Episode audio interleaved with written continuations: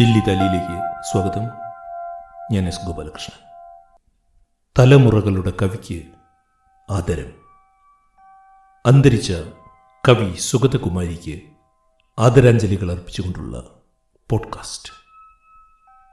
Sugathakumari teacher അത്യാസന്ന നിലയിലാണ് എന്ന വാർത്ത കേട്ടപ്പോൾ എന്റെ മനസ്സിലേക്ക് ആദ്യം വന്നത് രണ്ടായിരത്തി പതിനൊന്നിൽ ടീച്ചർ എഴുതിയ ഒരു മനോഹര കവിതയിലെ വരികളാണ്. കാതുപൊത്തി കണ്ണുപൊത്തി കളിച്ചും തട്ടി വീഴ്ത്തിയും വാതിൽക്കൽ ഹാസഭാവത്തിൽ നിൽക്കും ഹേ സഖി കാലമേ. പിന്നിൽ നീണ്ടുകിടന്നിടും കാൽച്ചങ്ങല വലിച്ചു ഞാൻ പിന്നെയും രുഷ്ടമീ മാർഗം നടക്കുക നടക്കുക. കൊടുത്തു തീർക്കാനാവാത്ത വെറും സ്നേഹക്കടങ്ങളെ കനത്ത ചുമടായി പേറി നടക്കുക നടക്കുക. സ്നേഹം സമം ദുഃഖമെന്ന് പ്രതിയാം ഞാൻ പുലമ്പവേ. സ്നേഹം കാരുണ്യമാണെന്ന് വിധിച്ച കരുണാമയ. ഇളവെന്നാണ് എനിക്കെന്ന് നീ പറഞ്ഞു തരേണമേ. അറിവില്ലാ നാളിൽ അമ്മ തെളിച്ച തിരുനാമമേ. വാതിൽക്കൽ ഹാസഭാവത്തിൽ നിൽക്കുന്ന സഖിക്കാലം സുഗതകുമാരി ടീച്ചറിനെ കൊണ്ടുപോയി. സുഗതകുമാരിക്ക് ആദരാഞ്ജലി അർപ്പിച്ചുകൊണ്ടുള്ള ഇന്നത്തെ ദില്ലി ദാലിയിൽ നാലിനങ്ങളാണ് ഉൾപ്പെടുത്തിയിരിക്കുന്നത്. ആയിരത്തി തൊള്ളായിരത്തി അറുപത്തിയൊന്നിൽ സുഗതകുമാരിയുടെ ആദ്യ കവിതാ സമാഹാരമായ മുത്തുച്ചിപ്പിക്ക് ബാലാമണിയമ്മ എഴുതിയ അവതാരിക. ആയിരത്തി തൊള്ളായിരത്തി അറുപത്തി അഞ്ചിൽ സുഗതകുമാരിയുടെ രണ്ടാമത്തെ കവിതാ സമാഹാരമായ സ്വപ്നഭൂമിക്ക് ജി ശങ്കരക്കുറുപ്പ് എഴുതിയ അവതാരിക. രണ്ടായിരത്തി പതിനാറിൽ ബാലചന്ദ്രൻ ചുള്ളിക്കാട് സുഗതകുമാരിയുടെ കവിതകളെക്കുറിച്ച് എഴുതിയ ലോകാനുരാഗത്തിന്റെ അഭിജ്ഞാനം എന്ന ലേഖനത്തിലെ ചില ഭാഗങ്ങൾ സുഗതകുമാരി ടീച്ചറിന്റെ അവസാനത്തെ കവിത കടൽ പോലൊരു രാത്രി കവി അൻവർ അലി പാരായണം ചെയ്യുന്നത്. ഈ നാലിനങ്ങളാണ് ഇന്ന് ദില്ലി ദാലിയിൽ ഉൾപ്പെടുത്തിയിരിക്കുന്നത്. കൂടുതൽ ആമുഖമായി പറയാതെ ആ അവതാരികകളിലേക്ക് കടക്കുകയാണ്. ആയിരത്തി തൊള്ളായിരത്തി അറുപത്തി ഒന്നിലാണ് സുഗതകുമാരിയുടെ മുത്തുച്ചിപ്പി എന്ന കവിതാ സമാഹാരം പുറത്തിറങ്ങിയത്. അതിന് ബാലാമണിയമ്മ എഴുതിയ അവതാരിക. ഇതായിരുന്നു. ശ്രീമതി സുഗതകുമാരിയുടെ ഈ ഹൃദയംഗമങ്ങളായ കവിതകൾക്കും ഒരു അവതാരിക വേണമോ? അവയെ പലവുരു വായിച്ചാനന്ദിച്ചിട്ടുള്ള എനിക്ക് സംശയമില്ല. പ്രശംസാപത്രങ്ങളെയോ പരിചയപ്പെടുത്തലിനെയോ ആവശ്യപ്പെടുന്നില്ല ഇവയിലെ കലാസൗന്ദര്യം. അനുവാചകന്റെ ചിന്താമണ്ഡലത്തിലേക്ക് അത് നേരെ കടന്നു ചെല്ലുന്നു ഏറെ നേരത്തോളം തങ്ങി നിൽക്കുന്ന പൂവിൻ ചിരിയും നിലാവിൻ സുഗന്ധവും ജീവിതത്തിന്റെ അഗാധമാം ദുഃഖവും കൊണ്ട് അവിടം നിറയുകയും ചെയ്യുന്നു. ചിരന്തനങ്ങളെങ്കിലും നിത്യനൂതനങ്ങളായ വർണപടലങ്ങളെ വാരി വിതറുന്ന വെയിൽ നാളങ്ങളെപ്പോലെയാണ് ഈ കൃതികൾ. ഈ പ്രഥമ സമാഹാരത്തിലെ ഏതെങ്കിലും ഒരു ഭാഗം വായിച്ചാൽ മതി. അതിന് രൂപം കൊടുത്ത കവിഹൃദയത്തിന്റെ പ്രായത്തിൽ കവിഞ്ഞ പരിപക്വത ബോധ്യപ്പെടാൻ. നൈസർഗികമായ വാസനാബലവും അധ്യയനസിദ്ധമായ നൈപുണ്യവും മാത്രമല്ല ഭാരതീയ തത്വദർശനങ്ങളിലുള്ള അവഗാഹവും ജീവിതത്തെക്കുറിച്ച് നിഷ്കൃഷ്ടമായി ചെയ്യപ്പെട്ട മനനവും ഓരോ കവിതയിലും മുദ്രിതമായിട്ടുണ്ട്. യൗവനത്തിന്റെ ഭാവോഷ്മളതയും സൗന്ദര്യബോധവും എന്ന പോലെ തന്നെ പ്രൗഢതയുടെ വിചാരശീലവും ഗാംഭീര്യവും മുറ്റി നിൽക്കുന്നുണ്ട് താത്കാലിക പ്രശ്നങ്ങളുടെ കോളിളക്കമോ പഴമയും പുതുമയുമായുള്ള സംഘട്ടനമോ ഇവയിലില്ലെന്ന് തന്നെ പറയാം. ആ പഴയ മുള്ളു നിറഞ്ഞ വഴിയും അതിലൂടെ കഷ്ടപ്പെട്ട് നീങ്ങുന്ന മനുഷ്യനും അവന് വെളിച്ചം കാട്ടുന്ന ഒരു വിദൂര നക്ഷത്രവും മാത്രം തെളിഞ്ഞു കാണാം. തികച്ചും പൗരസ്ത്യമാണ് ഈ കവയിത്രിയുടെ ജീവിത വീക്ഷണം. അത് ആധ്യാത്മികതയാൽ പ്രകാശിതമാണ്. ചിന്താഭരിതവും ശോകമസൃണവുമാണ്. നമുക്കെല്ലാം ആജന്മപരിചിതങ്ങളായ ചില പൗരാണിക ആശയങ്ങൾക്ക് മൗലികതയുള്ളൊരു ഭാവനയിൽ പാലിൽ പഞ്ചസാര എന്ന പോലെ അലിഞ്ഞു ചേരുമ്പോൾ എത്ര കണ്ട ആസ്വാദ്യതയുണ്ടാവുമെന്ന് ഈ സമാഹാരത്തിലെ പുതിയൊരു നാർസിസസ് കാളിയമർദ്ദനം എന്നീ കൃതികൾ കാട്ടിത്തരുന്നു. നാർസിസസിലെ താമരപ്പൊയ്കയും ഓളച്ചാർത്തിൽ പെട്ടു നുറുങ്ങുന്ന പ്രതിബിംബവുമെല്ലാം ഉപനിഷത് കാലം മുതൽക്കേ കണ്ടു പഴകിയതാണെന്ന് തോന്നും. എങ്കിലും എന്തൊരു പുതുമ. എന്തൊരഴക്. കാളിയമർദ്ദനത്തിലെ അഹന്താമോചനന്റെ വേദനാകരങ്ങളെങ്കിലും പ്രിയതരങ്ങളായ കാൽച്ചവിട്ടുകൾ വായനക്കാരുടെ മനസ്സിലും മധുരമായൊരു താളക്കൊഴുപ്പോടെ വന്നു വീഴുന്നില്ലേ? ഏതാപത്തിലും ഭഗവത് സ്പർശം അനുഭവിക്കുന്ന മഹാമനുഷ്യതയെ ഇത്ര ആലോചനാമൃതമായി മറ്റൊരു മലയാളി കവിയും ചിത്രീകരിച്ചതായി ഓർക്കുന്നില്ല.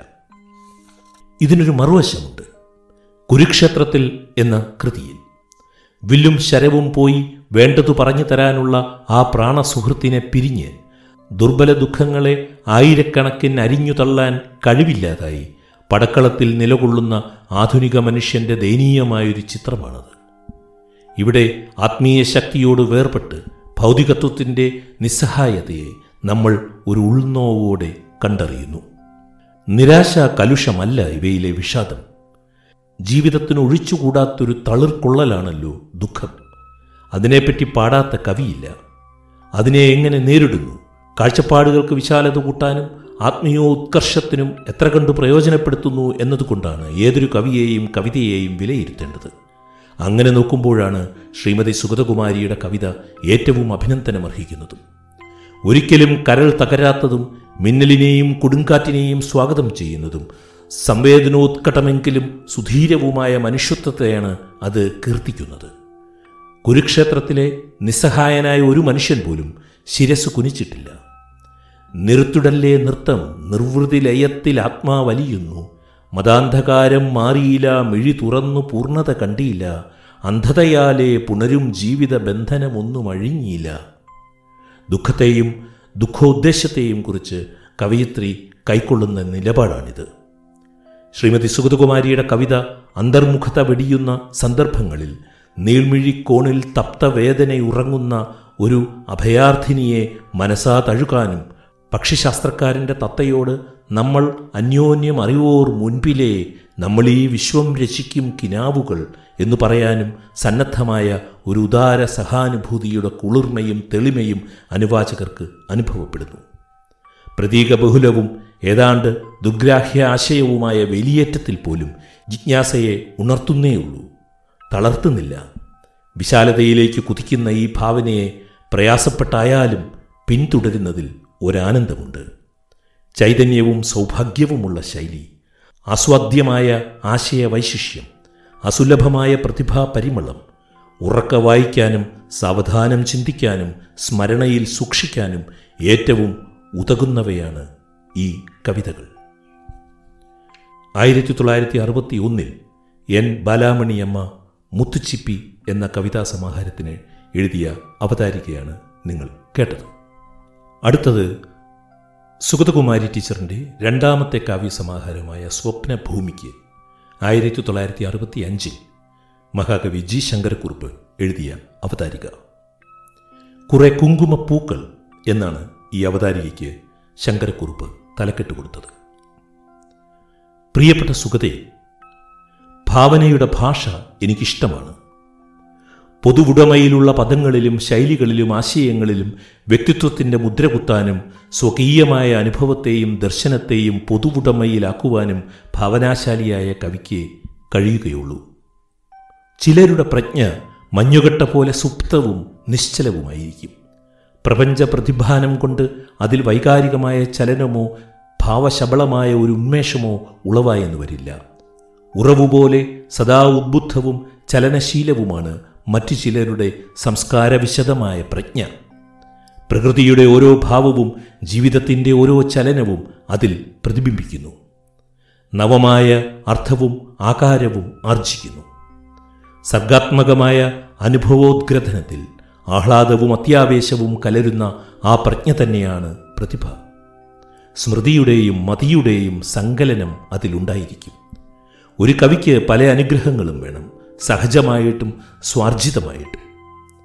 പക്ഷേ ആ അനുഗ്രഹങ്ങളെല്ലാം വെറുതെയാണ് പ്രതിഭയില്ലെങ്കിൽ. സുഗത പ്രതിഭാശാലിനിയാണ്. പ്രതിഭയുടെ പ്രകാശനാളമായ ഭാവന ഈ സ്വപ്നഭൂമിയെ അത്യന്തം ഹൃദയാവർജകമാക്കുന്നു. സുന്ദരവും മഹനീയവുമായ സൂക്ഷ്മ ജീവിതാനുഭവങ്ങളുടെ സുന്ദരവും മഹനീയവുമായ ആവിഷ്കാരമാണ് ഈ കാവ്യസമാഹാരം. വണ്ണവും പൊക്കവും കനവും അളന്നു തൂക്കിയെടുത്ത് ലാവണ്യവും മൂല്യവും നിർണയിക്കാവുന്ന രൂപങ്ങൾ വളരെ ഇല്ല ഈ ഭാവോദ്ഗ്രഥനങ്ങളിൽ. നവംബറിന്റെ ആരംഭത്തിൽ കാശ്മീരിലെ പത്മപുരയിലെ പാടങ്ങളിൽ നിലാവിൽ കുളിച്ചു നിൽക്കുന്ന കുങ്കുമപ്പൂക്കളെ പോലെ ഇവ എന്നെ ആഹ്ലാദിപ്പിച്ചു.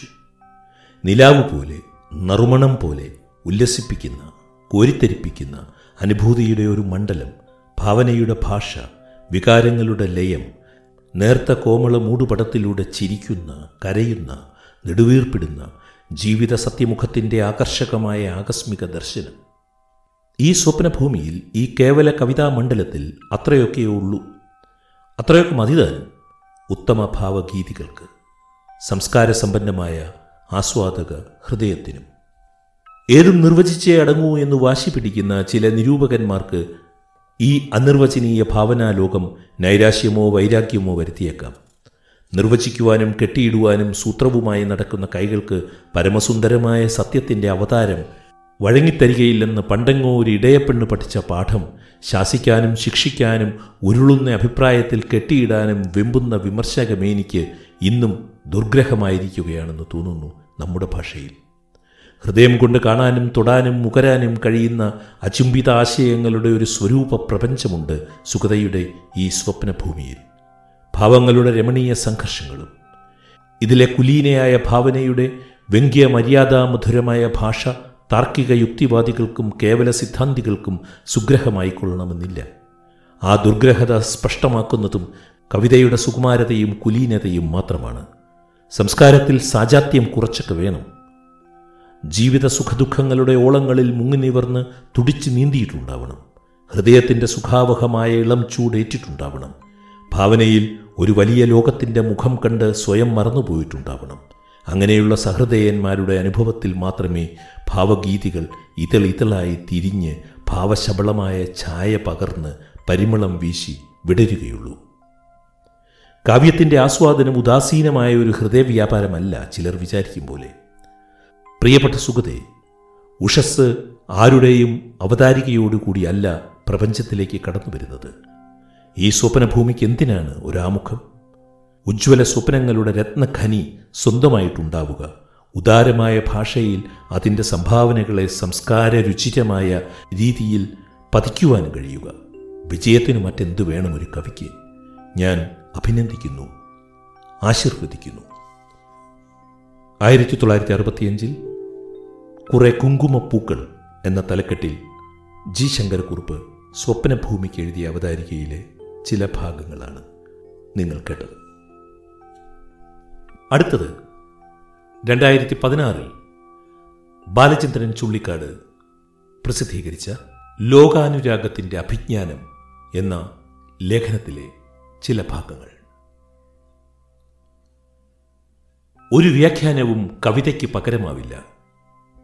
ആരാന്റെ അഭിപ്രായം നോക്കിയല്ല സ്വന്തം പാരായണ അനുഭവത്തിന്റെ അടിസ്ഥാനത്തിലാണ് വായനക്കാർ കവിതയെ വിലയിരുത്തുക. ഞാനാണെങ്കിൽ നിരൂപകനോ കവിതാ പണ്ഡിതനോ അല്ല.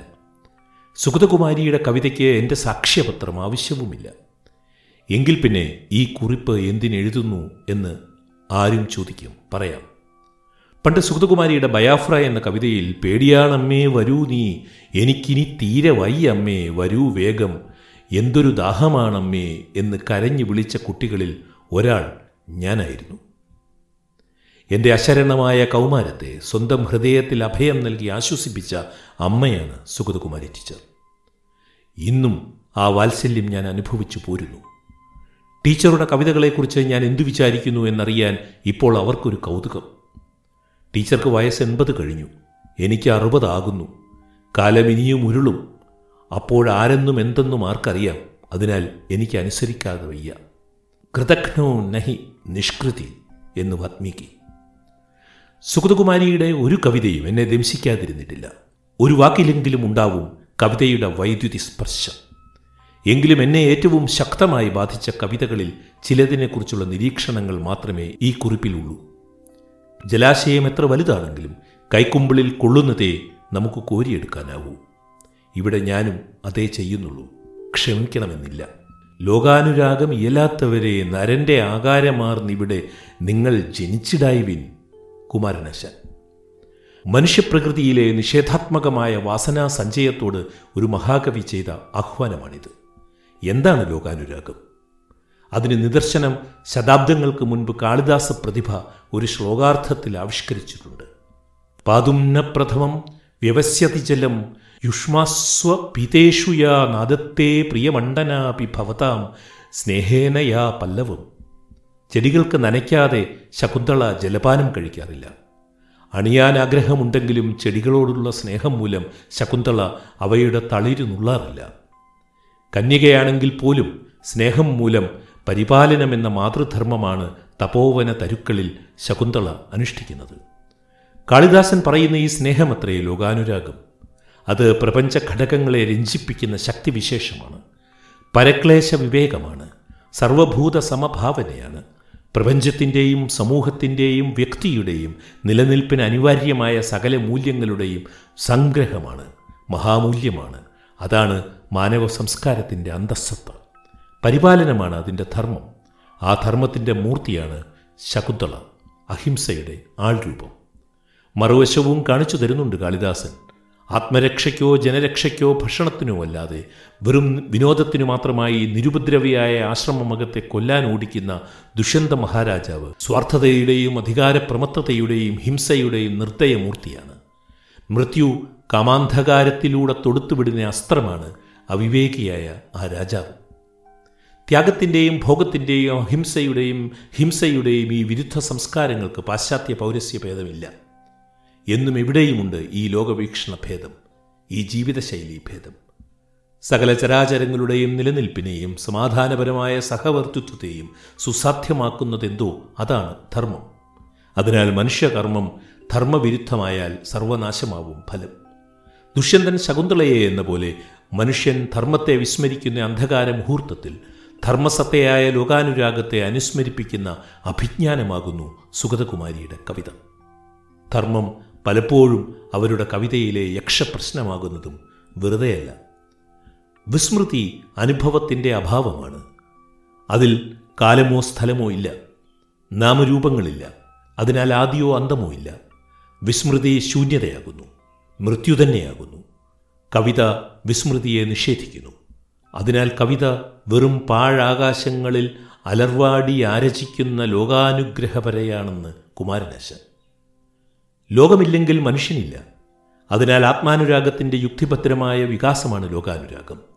അവനവനെ സ്നേഹിക്കുന്ന ആരും ലോകത്തെ സ്നേഹിച്ചേ തീരൂ. എന്തെന്നാൽ ലോകനാശം ആത്മനാശം തന്നെയാകും. ദേവപ്രജ്ഞ അണുക്ഷയത്തിൽ ഉലകിൻ വൈകല്യമോരും എന്ന് കുമാരനാശാൻ. ലോകത്തെ സ്നേഹിക്കുന്ന ആരും സമസ്ത ലോകത്തിന്റെയും സുഖം ആഗ്രഹിക്കും സ്ത്രീകൾക്കും കുട്ടികൾക്കും പ്രകൃതിക്കും എതിരെ അപരാധവും അതിക്രമവും അനീതിയും അനുവദിക്കുന്ന ലോകത്തിൽ സുഖം സാധ്യമല്ല. സ്ത്രീ ശാപം കൊണ്ടും ബാലശാപം കൊണ്ടും പ്രകൃതിശാപം കൊണ്ടും ദുസ്സഹമായ ഒരു കാലഘട്ടത്തെ ദുഃഖത്തിന്റെയും രോഷത്തിന്റെയും നീതിബോധത്തിന്റെയും അഗ്നിബാധ കൊണ്ട് പ്രതിരോധിക്കുന്ന വാങ്മയം സുഗതകുമാരിയുടെ ലോകാനുരാഗത്തിന്റെ ദുർഗാമുഖമത്രേ. ബീഹാർ എന്ന കവിതയിൽ കണ്ട വ്യാകുല മാതാവിന്റെ ചുവന്ന കണ്ണീർ ഒരിക്കലും പറ്റുന്നില്ല അമ്മ ഭാര്യ മകൾ സഹോദരി കാമുകി എന്നീ നിലകളിലെല്ലാം തള്ളയ്ക്കോങ്ങിയ വാൾ പിള്ളയ്ക്ക് എന്ന പോലെ യുക്തിരഹിതമായി ഹിംസിക്കപ്പെടുന്ന സ്ത്രീ ജീവിതങ്ങളുടെ രക്തം സുഗതകുമാരിയുടെ വാക്കിലൂടെ എത്രയോ കാലമായി വാവിട്ട് കരയുന്നു. പോകെ പോകെ ആ വിലാപത്തിൽ ധ്വംസിക്കപ്പെടുന്ന ചരാചരങ്ങളുടെ നിലവിളി ഒഴുകിച്ചേർന്ന് പെരും കടലായി ഇരമ്പുന്നു. സ്വന്തം കാലഘട്ടത്തിന്റെ ചിത്തവിക്ഷോഭകാരിയായ സാമൂഹിക ദുരന്തങ്ങളെയും അനീതിയുടെ ആത്യന്തിക നിദർശനങ്ങളായ ഘോര അപരാധങ്ങളെയും ഐതിഹ്യ ഘടനയിലേക്ക് ആവാഹിക്കുന്ന അവികല ചാതുരി അമ്മ മുതൽ ഒരു സീതാകഥ വരെയുള്ള അനേകം കവിതകളെ അത്യുൽക്കടമാക്കുന്നു. അരക്ഷിതവും അധർമ്മഗ്രസ്തവുമായ ഒരു ലോകത്തിൽ ജന്മമേ ദുഃഖമാവുമ്പോൾ ദുഃഖനിവാരണത്തിന് ദയാവധത്തിന്റെ മാർഗം തേടുന്ന മാതൃത്വത്തിന്റെ അഗാധ പ്രേരണയും കരുണാമയമായ സ്നേഹമല്ലാതെ മറ്റെന്താണ്? തത്വജ്ഞാനത്തിന്റെ ശുദ്ധസ്വരൂപം മഹാമനീഷികളുടെ പ്രജ്ഞാനേത്രത്തിൽ മാത്രമേ തെളിയൂ. ഭാവനയും കാവ്യസങ്കേതങ്ങളും കൊണ്ട് നിർമ്മിച്ച ഐതിഹ്യ സംഹിതയുടെ പ്രച്ഛന്ന രൂപത്തിലാണ് തത്വജ്ഞാനം ഇന്ത്യയിലെ ജനഹൃദയങ്ങളിൽ ജീവിക്കുന്നത്. ഈ ഐതിഹ്യ സംഹിതയിൽ ആത്മസന്നിവേശം ചെയ്താണ് ഭാരതീയ കവികൾ സ്വന്തം ദർശനവും സൂക്ഷ്മാനുഭവവും ആവിഷ്കരിച്ചത്. രാമായണവും മഹാഭാരതവും ശാകുന്തളവും ഊരുഭംഗവും മുതൽ നളചരിതവും ചിന്താവിഷ്ടയായ സീതയും മഴുവിന്റെ കഥയും വരെ ഈ കലാപ്രക്രിയയ്ക്ക് നിദർശനമത്രേ. ഈ മഹാപാരമ്പര്യത്തിലേക്ക് സുഗതകുമാരിയുടെ സമർപ്പണമാണ് കാളിയമർദ്ദനവും ഗജേന്ദ്രമോഷവും പാദപ്രതിഷ്ഠയും ഒരു രാമായണ രംഗവും അമ്മയും അടക്കമുള്ള കുറേ കവിതകൾ. ഗർവഭംഗത്തിലൂടെ മുക്തി തേടുന്ന മർത്യസത്തയെ ആവിഷ്കരിക്കുന്ന കാളിയമർദ്ദനം ഗജേന്ദ്രമോക്ഷം എന്നീ കവിതകളാകട്ടെ പാരമ്പര്യവും ആധുനികതയും തമ്മിലുള്ള സംഘർഷങ്ങളെ കൂടി അഭിസംബോധന ചെയ്യുന്ന ഭദ്രശില്പങ്ങളാണ്. തപസ്സിലൂടെ മോക്ഷം എന്ന ഹൈന്ദവ ആദർശത്തോടൊപ്പം സഹനത്തിലൂടെ സാക്ഷാത്കാരം എന്ന ക്രൈസ്തവ ആദർശവും സഹന സമരത്തിലൂടെ വിമോചനം എന്ന ഗാന്ധി ദർശനവും സുഗതകുമാരിയുടെ കവിതകളിൽ ലയിച്ചിരിക്കുന്നു. അംശിയും അംശവും അന്തസ്സത്തയിൽ അഭിന്നമായിരിക്കും. പ്രപഞ്ചം അംശിയും വ്യക്തി അംശവുമാണെങ്കിൽ പ്രപഞ്ചസത്തയും വ്യക്തിസത്തയും അഭിന്നമായിരിക്കും. ഈ അഭേദമാണ് പ്രപഞ്ചസത്തയുടെ പ്രതീകമായി പ്രാക്തന ഭാവന സാക്ഷാത്കരിച്ച കൃഷ്ണൻ. പ്രപഞ്ചത്തിന്റെ ഒരു കോണിൽ ക്ലേശഭൂയിഷ്ടമായ നിത്യകർമ്മങ്ങളിൽ മുഴുകിക്കഴിയുന്ന ഗോപികയെ തിരിച്ചറിയുന്നതിന്റെ പിന്നിലെ യുക്തി യോഗാത്മകതയും ഭാവഗീതാത്മകതയും നാടോടി പാരമ്പര്യവും സംഗമിക്കുന്ന കൃഷ്ണകഥാമൃത ബിന്ദു അത്രേ കൃഷ്ണ നീ എന്നെ അറിയില്ല എന്ന കാവ്യം. കർമ്മയോഗവും ഭക്തിയോഗവും തമ്മിൽ സമന്വയിക്കുന്നു. കർമ്മവിമുഖമായ ഭക്തിയും ഭക്തിരഹിതമായ കർമ്മവും നിരർത്ഥകമാണെന്ന് വ്യംഗ്യം. അറിയുന്നതും അറിയുന്നയാളും തമ്മിലുള്ള അഭേദാനുഭവമാണ് അറിവ്. ഇത് ആനന്ദ വിസ്മയമുളവാക്കും കൃഷ്ണ നീ അറിയുമോ എന്നെ? ഭേദബുദ്ധി ദുഃഖത്തിനും അഭേദബുദ്ധി ആനന്ദത്തിനും കാരണമാകുന്നു. ഇരുപക്ഷം പെടും ഇന്ദുപോലെ ഭക്തരിലും പ്രണയികളിലും ഉന്മാദികളിലും കവികളിലും ദുഃഖത്തിൽ നിന്ന് ആനന്ദത്തിലേക്കും മറിച്ചുമുള്ള ആന്തോളനം കാണാം. വിപ്രയോഗത്തിന്റെ സാന്ധ്യഖേദങ്ങളും സംയോഗത്തിന്റെ ഉഷസുഷമകളും നിറഞ്ഞ സുഗതകുമാരിയുടെ കൃഷ്ണകവിതാലോകത്തിന്റെ അടിത്തറ ഈ ദ്വൈതാദ്വൈത യുക്തിയാണ്. രാധാകൃഷ്ണ കഥയിലൂടെ അവർ ലൗകിക പ്രേമത്തിനും വിരഹദുഃഖത്തിനും യോഗാത്മകവും ഐതിഹാസികവുമായ മാനം നൽകുന്നു. സ്ഥിരമായ അദ്വൈതാനുഭവം അല്ലെങ്കിൽ അഭേദബുദ്ധി അല്ലെങ്കിൽ സാക്ഷാത്കാരം ക്ഷിപ്രസത്യമല്ല അതറിയുമ്പോൾ അടുത്തു ചെല്ലുവാൻ വയ്യ എന്ന് നിസ്സഹായയായി ജന്മാന്തര ജാലകപ്പുറത്ത് സ്വപ്നമോഹിതയായ കവി കാത്തുനിൽക്കുന്നു മനുഷ്യരാശിയുടെ നിലനിൽപ്പിന് അനിവാര്യമായ അവബോധമെന്ന നിലയിൽ പരിസ്ഥിതി വിവേകം ഇരുപത്തിയൊന്നാം നൂറ്റാണ്ടിന്റെ മുഖമുദ്രയായി കഴിഞ്ഞു. പരിസ്ഥിതി നാശത്തിനെതിരെ മലയാളിയുടെ പ്രജ്ഞയെ ഉണർത്തിയ അഗ്രദൂതിയാണ് സുഗതകുമാരി. മനസ്സും വാക്കും പ്രവൃത്തിയും കൊണ്ട് അവർ പരിസ്ഥിതി സംരക്ഷണത്തിനായി പോരാടുന്നു. എന്നാൽ പാരിസ്ഥിതികമായ അടിയന്തരാവസ്ഥയെക്കുറിച്ചുള്ള ആധി മാത്രമല്ല അവരുടെ ആരണ്യഗീതികളുടെ പ്രചോദനം. പ്രാക്തനമായ ജനിതക സ്മരണകളും അവ്യാഖ്യായമായ ആദിബോധങ്ങളും തുടക്കം മുതലേ അവരുടെ കവിതകളിലെ പ്രകൃതിപ്രേമത്തെ പരിചരിക്കുന്നു. മാനസികാവസ്ഥകളെ പ്രകൃതിയിലേക്ക് സന്നിവേശിപ്പിക്കുന്ന മന്ത്രകല ആദിമുതൽക്കേ സുഗതകുമാരിക്ക് ശീലമാണ്. ഇരുൾ ചിറകുകളും രാത്രി മഴയും പോലെ ഉദാഹരണങ്ങൾ എത്രയെങ്കിലും. വലിയ കവികൾക്ക് സഹജമാണ് പ്രളയാവബോധം.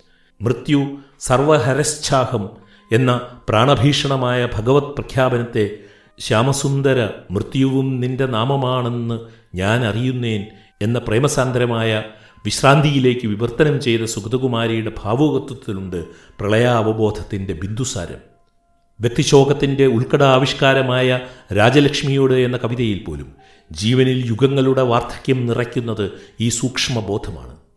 അഖിലേശ്വരനായ മൃത്യു ജീർണഗന്ധം പൂശി അണയുന്ന വിനാശയാമത്തിൽ മർത്യഭാഷയിൽ ഒതുങ്ങാത്ത ഒരു പ്രളയാനുഭവത്തെ ആവിഷ്കരിക്കാൻ ശ്രമിക്കുമ്പോൾ ഔചിത്യത്തിന്റെ സീമകളെപ്പോലും അതിലംഘിക്കുന്ന മാരകമായ ഈ ആവേശം കാണാം. കടൽ പോലൊരു രാത്രി എന്ന കവിതയിലാകട്ടെ ഈ വിനാശാവബോധം സാന്ദ്രമായ ഒരു കാഗോള ബിന്ദുവിൽ ഒതുങ്ങി നിൽക്കുന്നു.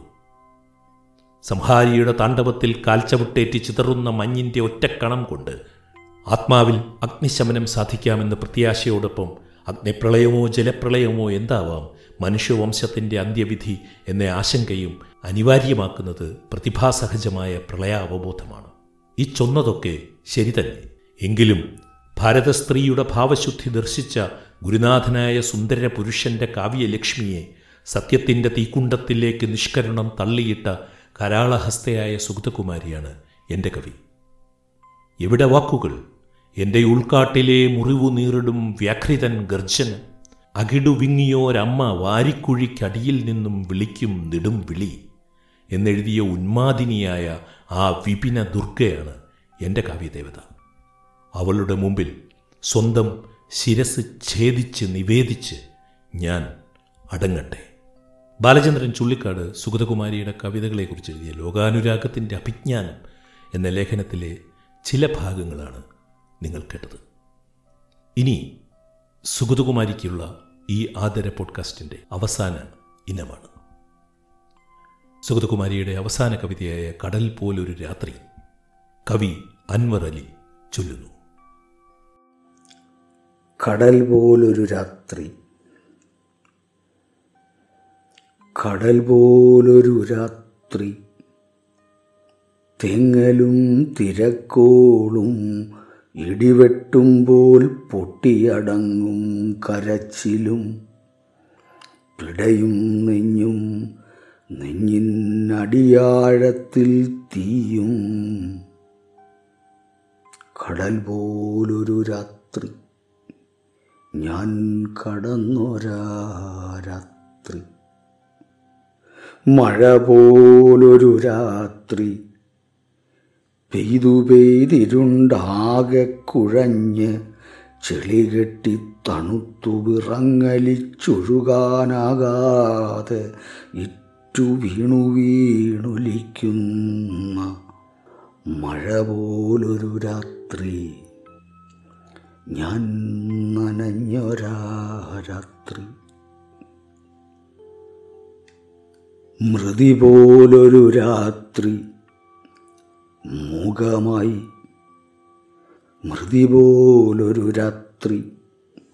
മൂകമായി പ്രേമം കെട്ട മിഴിവുട്ടിയ നീണ്ട കിടപ്പായി തണുപ്പിച്ച വിരലായി. കല്ലിച്ചോരു മനസ്സായി.